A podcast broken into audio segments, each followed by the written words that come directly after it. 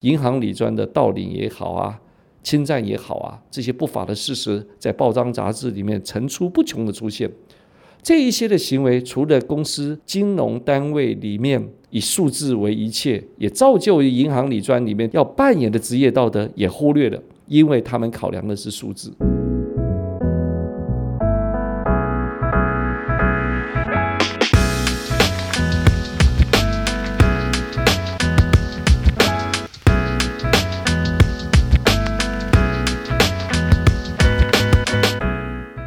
大家好，我是邱正红，欢迎收听。当你没有安全感，我们现在部分的年轻人当中都用网络来做管理自己的资产，跟理专的交集也相对的少。我们上一辈因为子女不在身旁，有些事情要打理，这时候理专取代了子女，成为嘘寒问暖的伙伴。爸爸妈妈也觉得这样的人际维持呢，值得我信任，自然而然把财务专业的信任也投入进去了。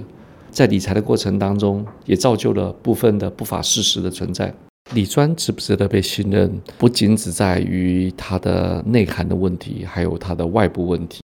就从现在部分的被诈骗的，把银行存折、印章或者密码交给理专，都是图个方便吧。意味着一件事情，这里谈的不是信任问题，是过去的习惯性的问题。信任本来就不容易，信任需要有很多的基础。从人际的信任开始，知识结构专业的信任开始，一直到职业道德的信任开始。我单纯的人际信任，那是基于希望透过这种方式取得更多的生活的方便。所以，我们讨论这些的过度信任的前提，那就要想清楚一件事情：谁值得我们信任？信任的标准是什么？为什么要信任？银行理专需要做到的事情是帮我们管理好我们的财务，帮我们打理好我们的资金。可是从这种角度来看，请鬼拿药单的，因为银行理专的身份角色的确名称叫理财专员，可是他的对价收入关系完全来自于他在行销金融商品之后得到的佣金，他就有他的对价，在这时候就人性的大考验。在过去的日子里面，因为建立了一点点的信任，以为有一些甜头，帮你立在你的立场上思考。停利停损似乎都在你立场，但忽略了一件事情，那只是凸显人性里面基本本质上的不适当。什么意思呢？假如做对的事情，为什么要停利呢？假如做错的事情，怎么会发生呢？所以最开开始想象的是，财务顾问或者是银行理专到底有什么不一样呢？因为银行理专的目的里面是 deliver 一个商品给您，所以你在意在乎的是利益有没有获得。或许有一些利益获得之后，自然而然你加注了这些信任进去。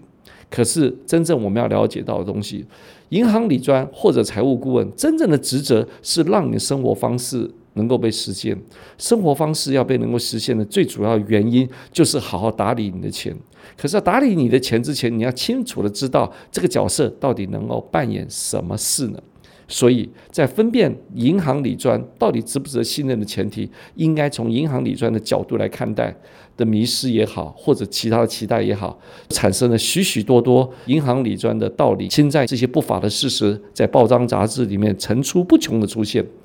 这一些的行为，除了公司金融单位里面要扮演的职业道德也忽略了，因为他们考量的是数字，自然而然，大部分的消费者在这里面都受到某种程度上的制约与限制。在这样的机制之下，因为银行所做的事情是管你的流量，所谓的流量呢，是看你在这边进与出产生的手续费，自然而然就会针对你进与出特别的在意，才对他有最大的利益。在这种情急的考验之下，他又维持这种关系，让你产生上感觉上的信任，产生了许多许多过高的期待，那最坏的结果就会发生。我们银行理专推荐了我们的十个工具，我们赚了两个，我们好感谢他哦。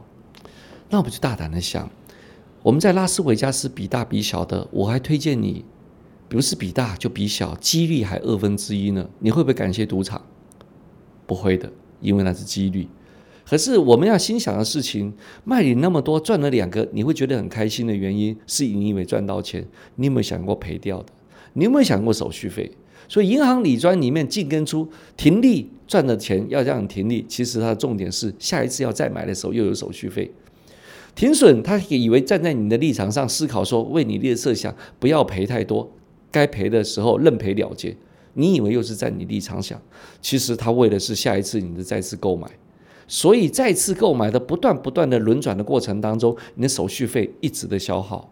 所以基本上投资理财的过程当中，若只是鼓励进出进出进出买与卖，买低点卖高点，买低点卖高点，最后伤害的都是自己。